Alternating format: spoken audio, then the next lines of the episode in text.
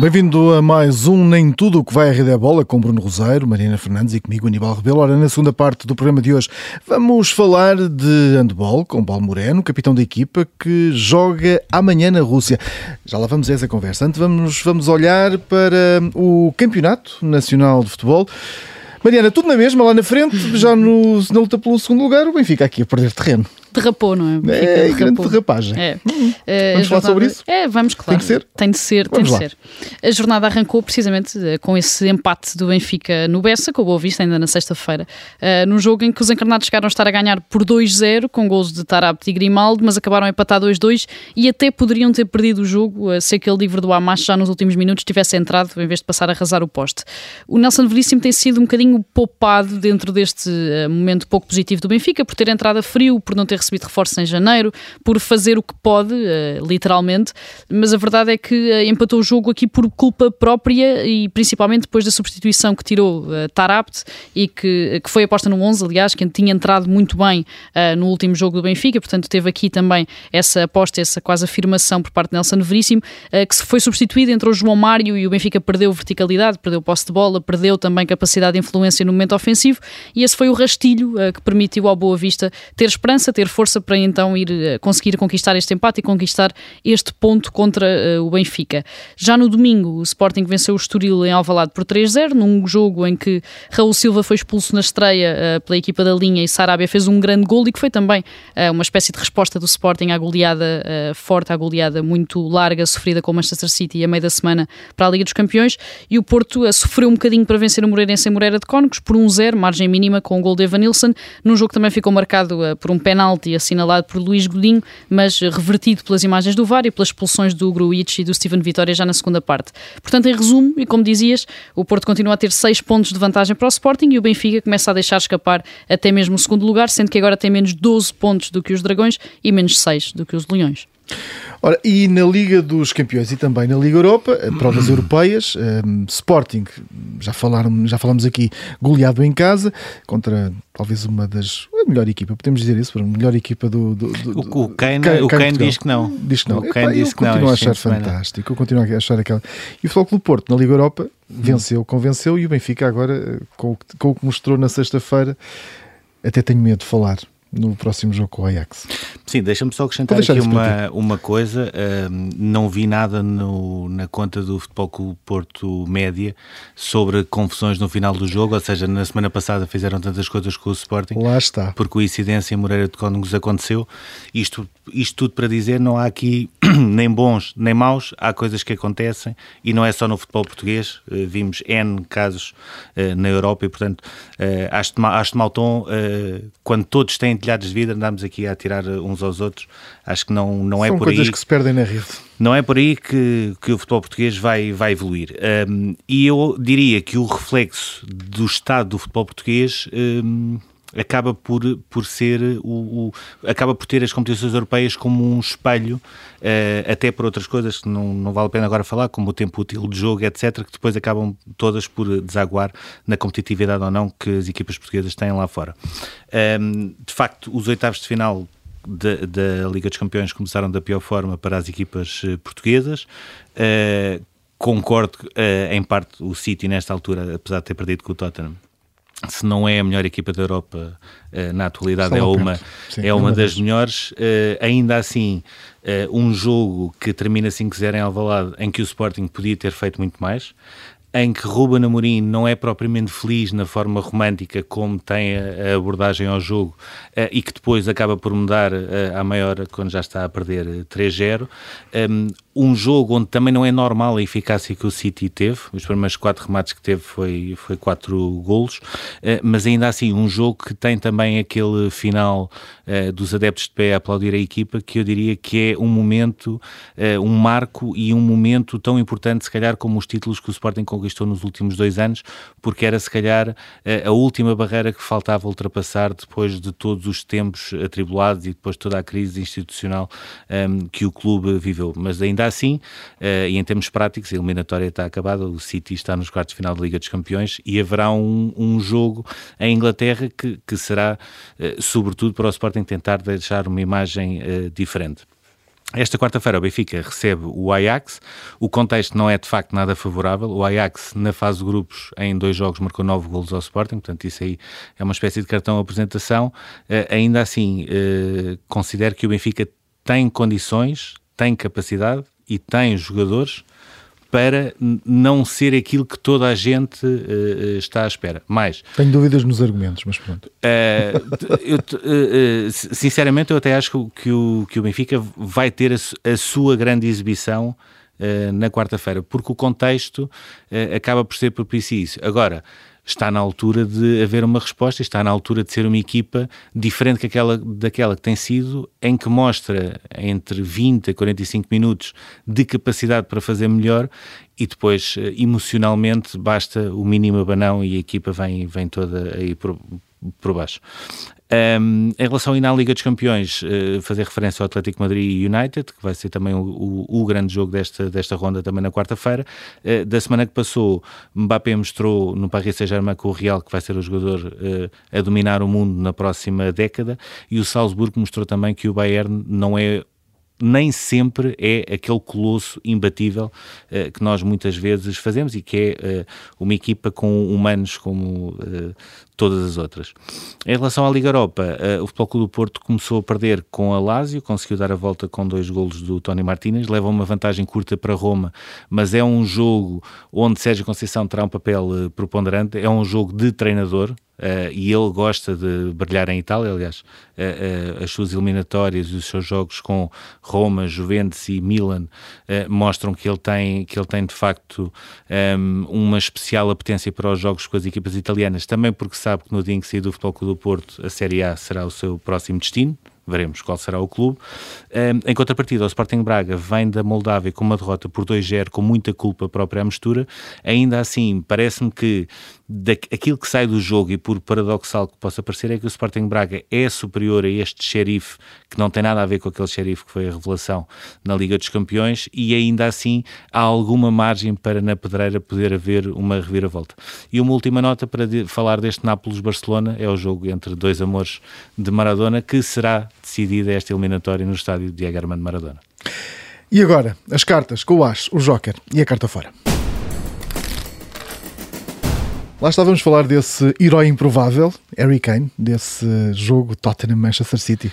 Sim, antes do jogo o Guardiola tinha admitido, e não é uma coisa muito normal nos treinadores, tinha admitido que o City já tentou contratar pelo menos 4 vezes Harry Kane, mas que tem sempre uma espécie de uma parede, ou seja, sempre que tenta contratar, o Tottenham não prescinde da cláusula de quase 200 milhões de euros e o City pouco passa dos 100 e, portanto, nunca houve essa possibilidade de contratar. Agora, aquilo que o Kane mais uma vez mostrou é a diferença entre o que é um custo e o que é um investimento. E basta recordar que o City pagou 115 milhões de euros pelo Jack Grealish, que nem em termos esportivos, nem em termos financeiros, teve um mínimo de retorno e se calhar poderia ser ao contrário do Harry Kane, mesmo investindo mais. Foi o melhor jogo da jornada da Premier League, apesar do Leeds United ter sido também um jogo fantástico. Foi provavelmente o melhor jogo de 2022. Duas equipas, o Tottenham vinha com 2 derrotas, o City nos últimos 15 jogos tinha ganho 14 e tinha empatado 1, portanto até por aí a diferença entre as equipas era por demais evidente, mas o Kane faz uma exibição de sonho em dois sentidos. Primeiro, a capacidade que ele teve na primeira parte para perceber que tinha de ajudar a equipa sem bola, e muitas vezes nós vimos o Kane praticamente à frente da área a tentar ajudar a sua equipa. Na segunda parte, a capacidade que ele teve de perceber onde é que tinha de estar e como é que poderia finalizar as transições. Eu diria que foi um compêndio de futebol do Harry Kane que acabou da melhor forma para o Tottenham, com um golo da vitória a sair já nos descontos, depois do City ter conseguido também empatar nos descontos. Mariana, o teu As vem também de Inglaterra, mas fala português. José Sá, que é em grande destaque, grande cotação para este guarda-redes português do Wolverhampton. Fala ele português e fala quase a equipa toda, não é? O Wolverhampton continua a realizar uma temporada um bocadinho acima do expectável, nem que fosse por ser o primeiro ano de Bruno Lage na Premier League, por ser também um ano depois de uma temporada que não foi propriamente extraordinária com o Nuno Espírito Santo, e este fim de semana ganhou ao Leicester numa partida onde também não foi propriamente brilhante e esteve até um bocadinho abaixo daquilo que tem mostrado. inesperado e esteve sempre um bocadinho por baixo do jogo, mas acabou por conseguir carimbar a vitória com 2 golos de 2 jogadores portugueses, Ruben Neves a abrir e depois o Podence a fazer o gol da vitória. O Wolves está no 7º lugar da Premier League, a 6 pontos do Manchester United, que é 4º e está em zona de apuramento para a Liga dos Campeões, mas tem menos 2 jogos, ou seja, se o Wolves ganhar estes 2 jogos que tem atraso, iguala o Manchester United e entra oficialmente, ou ainda mais oficialmente, na corrida pela Champions. Contra o Leicester, o Wolves viveu o período mais complicado na segunda parte e até ao gol de Podence, porque a equipa do Brandon Rodgers estava melhor, com mais oportunidades, com maior caudal ofensivo, e aí contou então com a segurança do José Sá, que é quem destacamos hoje, ainda que pudéssemos destacar toda a equipa e mesmo o próprio Bruno Lage.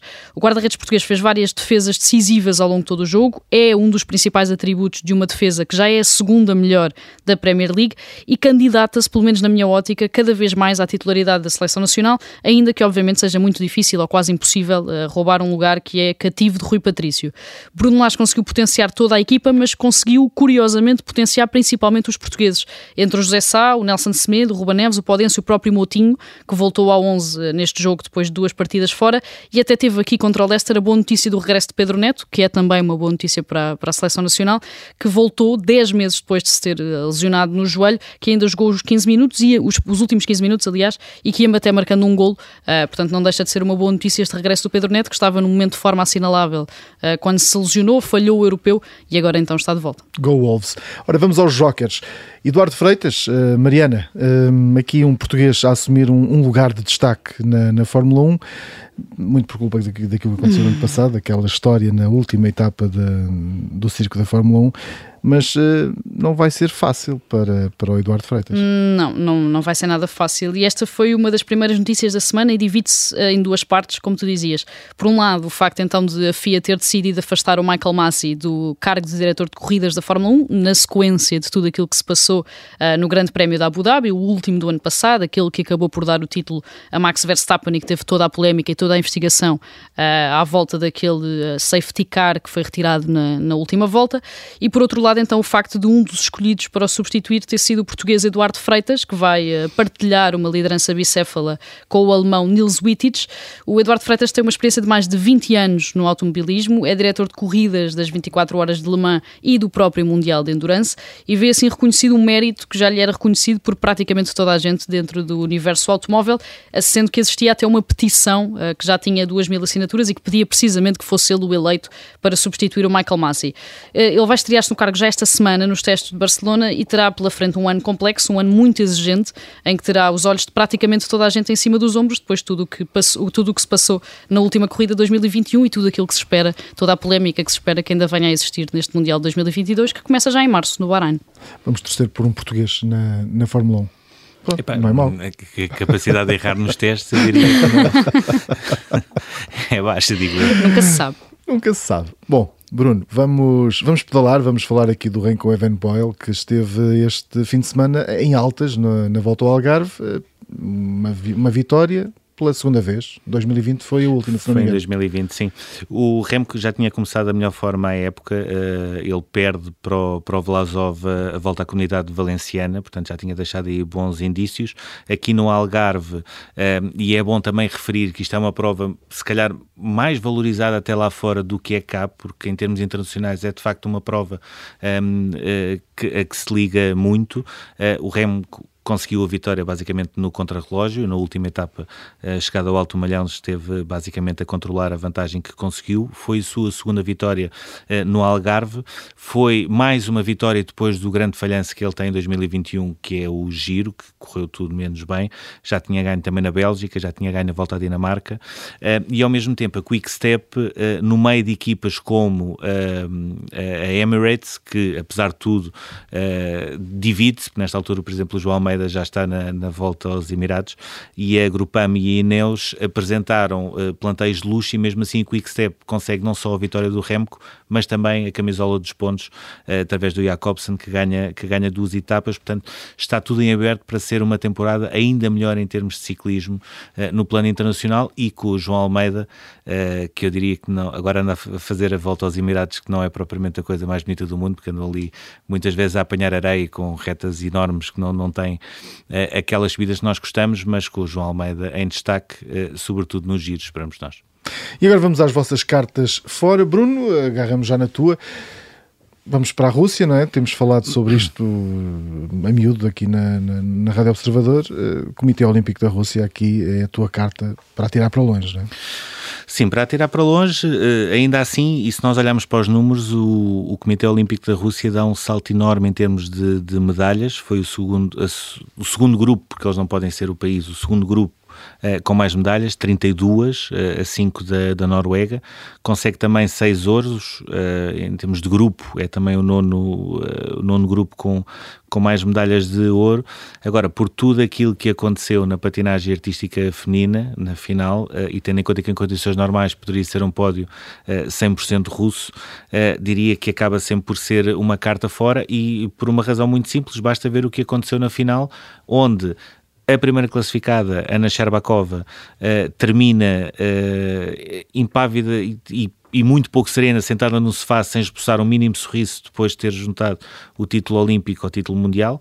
A Alexandra Trussova, que consegue ganhar a medalha de prata e que tem um concurso individual fabuloso, chora ainda de uma maneira mais compulsiva do que a Camila Valieva. A própria Sakamoto, a japonesa, que ficou com o bronze, estava ali a sentir-se um bocadinho quase a mais. E no meio disto tudo, aquilo que nós vemos é a treinadora de Camila Valieva recebê-la depois dela vir da pista e perguntar-lhe porque é que tu desististe a meio, que é de facto a frase que para mim mais fica. Portanto, diria que tudo isto deve levar a 3 reflexões importantes. Por um lado, as instituições internacionais em relação à Rússia, ou seja, já percebemos que não basta dizer à Rússia que não pode competir enquanto Rússia e pode competir enquanto Comitê Olímpico, porque continuam a fazer exatamente tudo o que faziam e que foram condenados por isso. 2, a Rússia terá de repensar a sua estratégia desportiva, porque não é normal uma atleta de 15 anos testar positivo num teste antidoping e depois ter outras substâncias que ainda assim legais, mas que são claramente para potenciar o seu rendimento desportivo. E depois 3, os próprios treinadores, sobretudo os da Rússia, que têm de perceber que estão a lidar com adolescentes e que poucos anos depois elas vão deixar de ser atletas e claramente essa parte não está a ser preparada, e há N casos na Rússia de exemplos que correram mal. E agora, Mariana, vamos à tua carta fora. Surpreendentemente, José Mourinho. Surpreendentemente, achas que sim? Acho cada vez mais que não. Caramba. As coisas realmente continuam a não correr bem e vai subsistindo cada vez mais essa... Será que vem para Portugal? Não. Não sei, primeiro tem de sair de lá, não é? E também não sei até que ponto é que a Roma vai abdicar desta aposta, que não deixou de ser uma aposta forte no José Mourinho, pelo menos até ao final da temporada. Mas a verdade é que vai subsistindo cada vez mais a ideia de que dificilmente Mourinho conseguirá dar a volta a tempo e ainda conseguir algo substancial esta temporada, como por exemplo o apuramento para a Liga dos Campeões. A Roma voltou a empatar este fim de semana, desta vez com Hellas Verona, leva 4 jogos seguidos sem ganhar para todas as competições, sendo que a última vitória foi já há um mês, no final de janeiro, contra o Empoli. Pelo meio, Mourinho até foi expulso por palavras ditas ao árbitro, não falou aos jornalistas e corre o risco de sofrer um castigo pesado de 2 ou 3 jogos, porque parece que aquelas palavras até foram a colocar um bocadinho em causa a idoneidade do árbitro, falar que foi a Juventus que o colocou lá. A Roma está no 8º lugar da Série A, a 6 pontos da Juventus, que é a primeira equipa dentro da zona de Champions, mas a parte mais grave é que não parece existir propriamente uma ideia de jogo concisa nesta Roma. Sérgio Oliveira, que entrou muito bem na equipa e parecia ser o líder de uma segunda metade de temporada bem conseguida, leva 4 jogos seguidos a ser substituído nos primeiros minutos da segunda parte e contra o Verona até saiu logo ao intervalo. Aquilo que se consegue parece ser cada vez mais através da raça e do querer do que propriamente por intermédio de uma estratégia que está montada, sendo que a Roma esteve a perder 2-0 com o Verona e empatou com 2 golos de 2 jovens de 18 e 19 anos que juntos não chegam a ter 10 jogos pelo clube, e Mourinho parece estar de volta aos dias do Manchester United, aos dias do Tottenham, em que é expulso, não fala aos jornalistas e decide depois ir para o Instagram fazer piadas e dizer que não falou porque preferiu ir para casa fazer o jantar. Portanto, as coisas não estão a correr nada bem à Roma de José Mourinho. E seguimos agora para o túnel.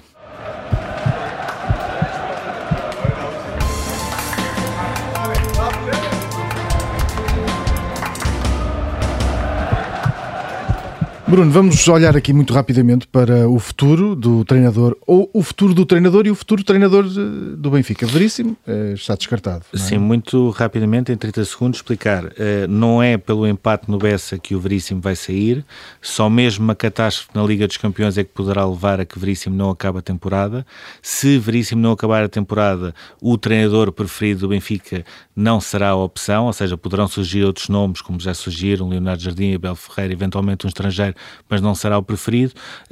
Olhando para a próxima época, o treinador preferido nesta altura do Benfica, e já chegou a ser um estrangeiro, mas nesta altura é Marco Silva, e já existiram alguns contactos informais no sentido de perceber se o Fulham subir à Premier League, se Marco Silva quer ficar na Inglaterra ou se está disposto a aceitar um convite em Portugal, neste caso o Benfica. Depois, a partir daí, o Benfica terá de decidir qual será o seu futuro.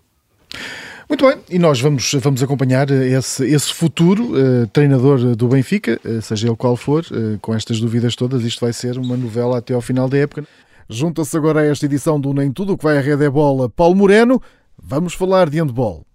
Começava por lhe perguntar o que é que espera deste jogo com o Medvedi, até pelo sucesso que teve na semana passada, e perguntava-lhe se o facto de haver toda esta tensão entre Rússia e Ucrânia em termos políticos, se foi motivo de conversa antes desta viagem do Benfica até à Rússia. Antes de mais, o Tchaikovsky é uma equipa de contradição, não é?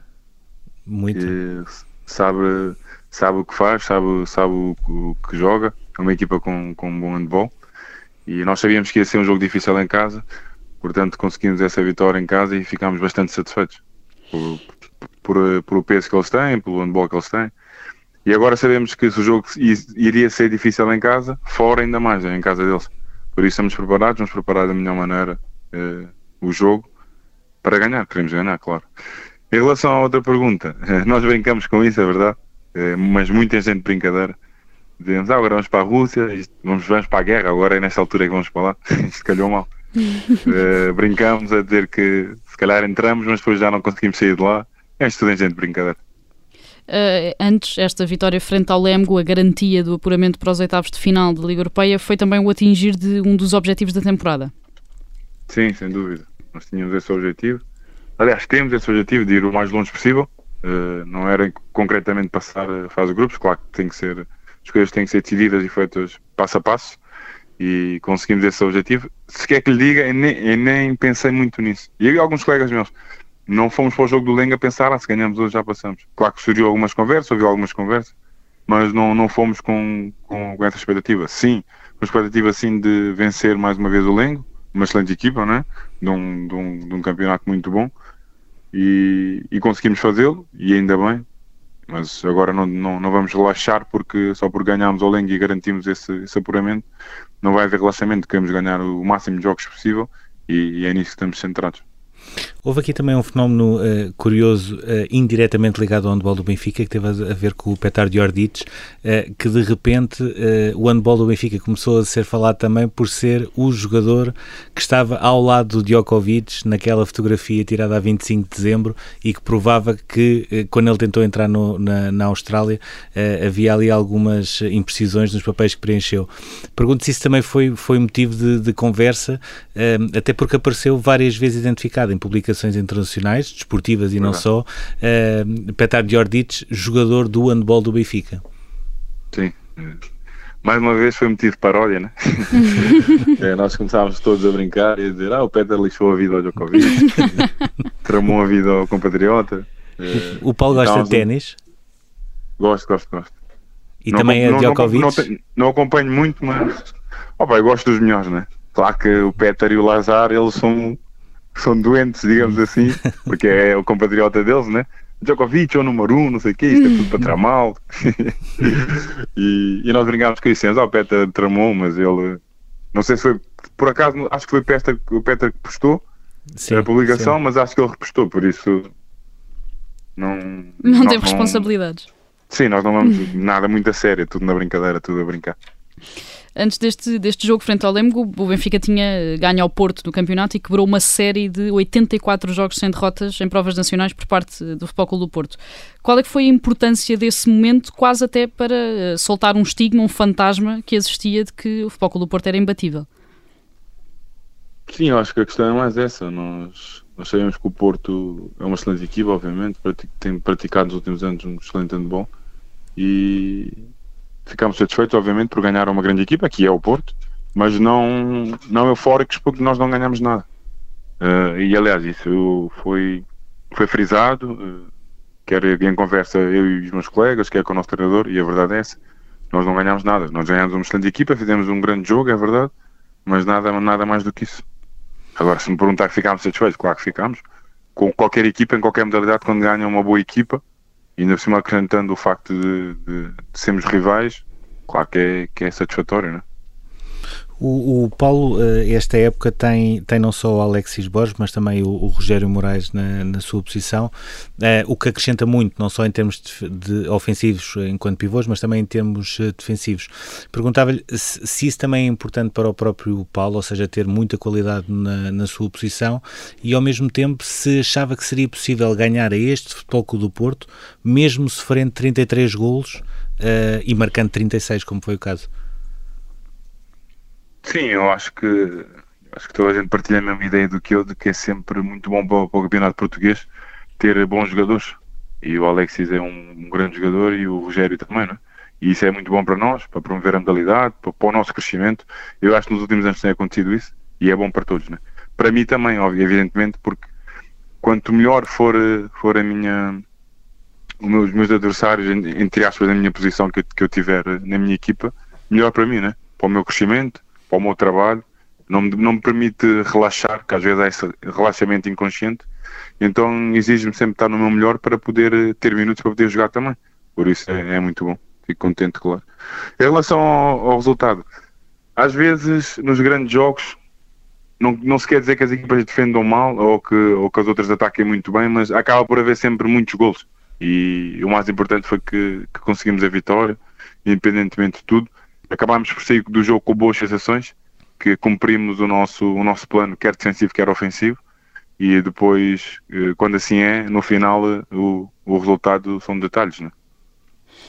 A verdade é que com esta vitória frente ao Porto, o Benfica ficou a depender apenas de si para a conquista do título. Era o boost de confiança quase de que a equipa precisava nesta fase para encarar o final de temporada de outra forma?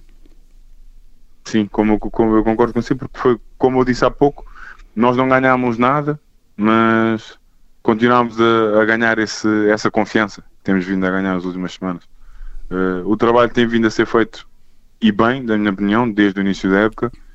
Obviamente, o que nos colocou nessa situação foi a derrota em casa com o Sporting, que tínhamos expectativas, evidentemente, porque achamos que somos superiores, e em casa temos que ganhar os jogos, independentemente de jogar bem ou mal, temos que ganhar os jogos e não conseguimos ganhar, então essa derrota abalou-nos um pouco.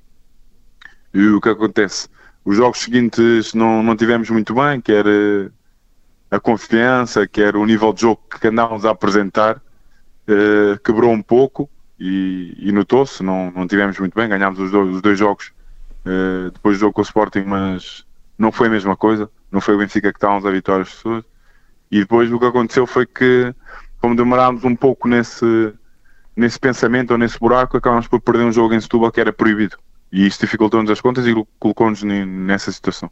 Esta vitória com o Porto, obviamente, tinha que ser obrigatória, como tem vindo a ser todos os jogos, só que o objetivo que nós temos agora é, como estamos um pouco atrás em relação aos outros, é pensar jogo a jogo. Nós ganhámos ao Porto, a seguir a ganhar ao BC, a seguir a ganhar a equipa que vem, que é o Horta, a seguir assim sucessivamente, pouco a pouco, ir ganhando os jogos, que como falhaste, e quando acontece assim, não havendo playoff nem outra fase, é mais penalizador. Então é ganhar os jogos pouco a pouco, e pensando nos jogos jogo a jogo, e ganhando os jogos como se fossem, cada um fosse uma final, e esperar que no final possamos sorrir, não é?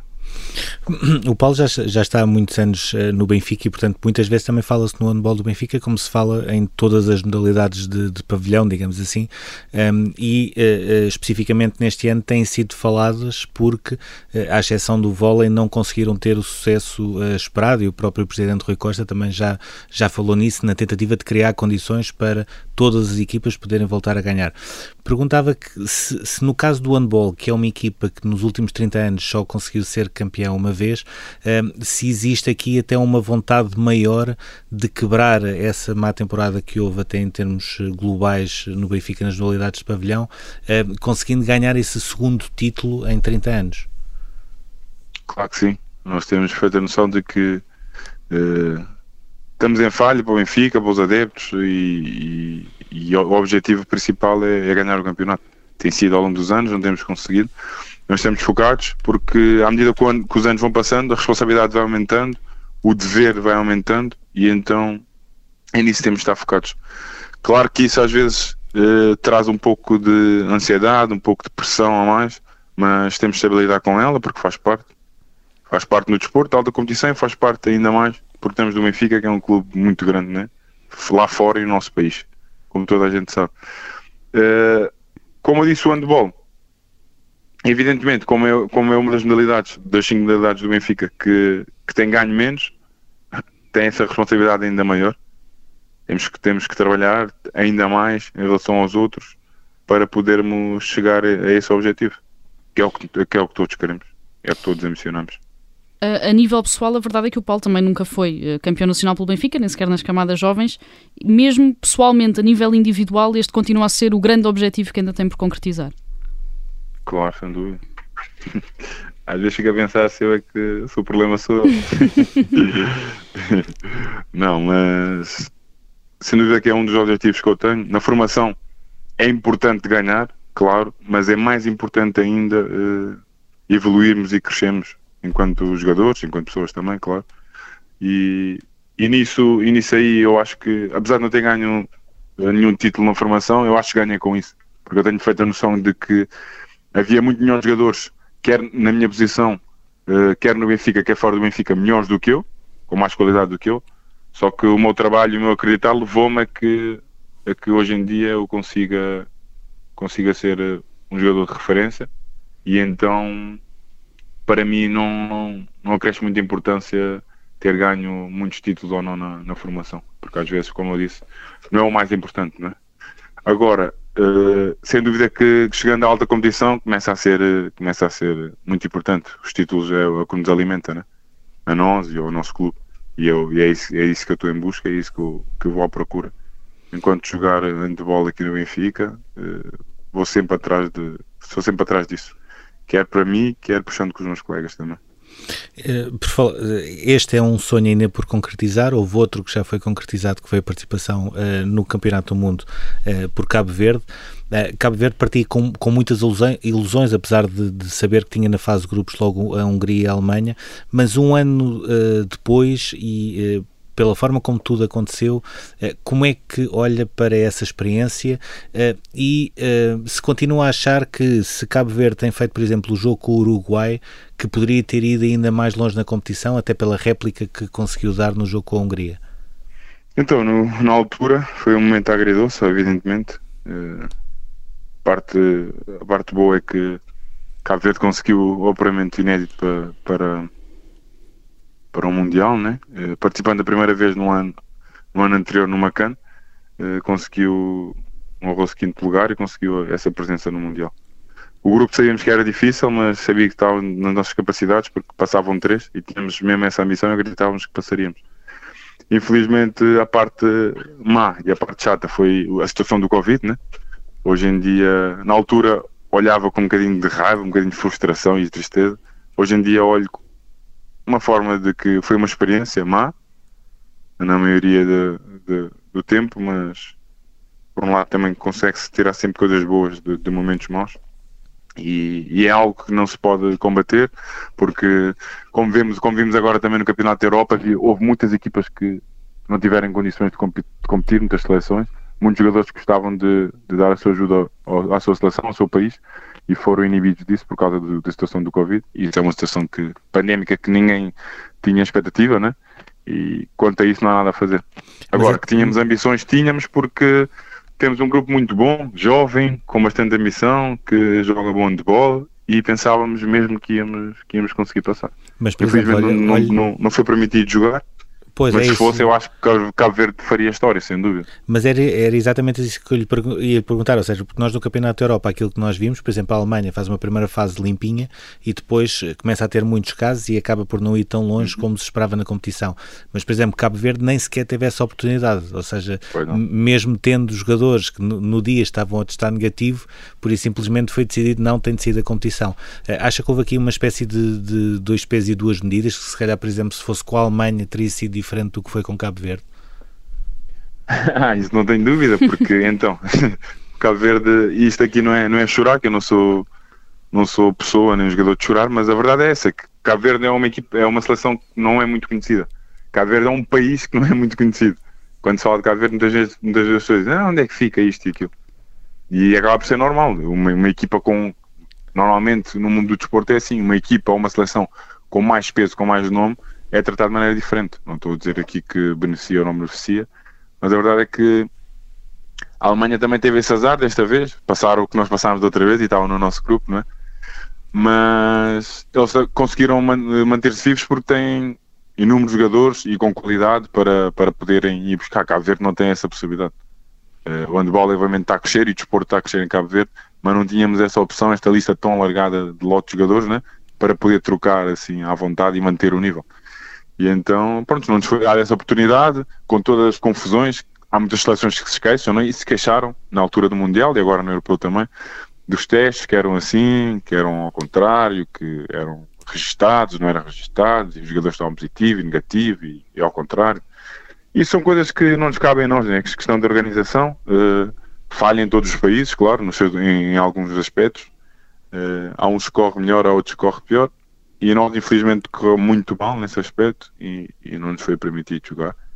Mas tenho muita pena, porque seria uma sequência muito boa e um crescimento muito grande para Cabo Verde, que era participar na CAN pela primeira vez, ter um lugar muito bom e ir ao Mundial. Chegar ao Mundial, ter uma prestação boa e passar ao main round. Ia ser muito bom, obviamente, para nós todos, para o nosso país, para o handball de Cabo Verde, para cada jogador, para os treinadores, ia ser muito bom. Mas pronto, não há que lamentar, já passou, não há nada a fazer. Custou muito mais no momento, agora é uma vivência, uma experiência agridoce, como eu disse. O Paulo está no Benfica desde os 13 anos, entretanto já fez 29, e pelo meio conquistou uma Taça de Portugal, 3 supertaças. Perguntava-lhe, antes de mais, se o futuro passa por continuar no Benfica, ou se gostava de ter uma aventura noutro clube, e também se é mesmo verdade que foi parar ao Benfica com 12, 13 anos, porque foi abordado por um dirigente que lhe perguntou se era irmão do Bruno Moreno enquanto esperava pelo autocarro. Sim. Foi uma história muito engraçada, mas é verdade, é mesmo isso. Não me canso de contar, já contei N vezes. A verdade é que, como o Benfica, como qualquer outro clube, muitas vezes vão à procura de jovens promessas, de miúdos que possam entrar nas modalidades, né, para dar seguimento a novas gerações. E então, na escola onde o Benfica esteve, o meu irmão foi um dos selecionados. E como o Benfica, ainda hoje, a formação do Benfica treina na Quinta de Marrocos, e a Quinta de Marrocos tem uma escola pegada a ela, que é Pedro Santarém, onde eu andava. Como eu e o meu irmão tínhamos muitas parecenças, um dia um dirigente, por coincidência, uma coincidência enorme, perguntou, tu és familiar do Bruno Moreno? Eu disse, sim, sou irmão. És muito parecido com ele está aqui a experimentar o handball, não queres experimentar também?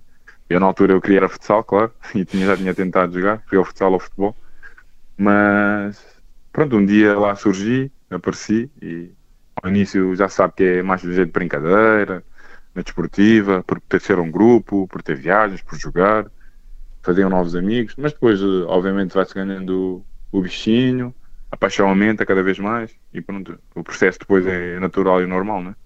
Mais investimento, mais gosto, mais acreditar que se pode ir longe e tudo isso.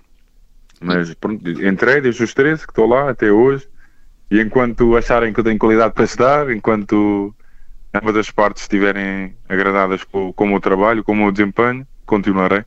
Já surgiram algumas propostas, claro, ao longo da minha carreira, para ir para fora, mas nunca foi a proposta que eu achasse que devesse ir, ou então sempre achei que estar aqui seria o melhor, e até agora tenho continuado aqui. Não vou dizer que nunca sairei daqui, porque nunca se sabe o futuro, não é?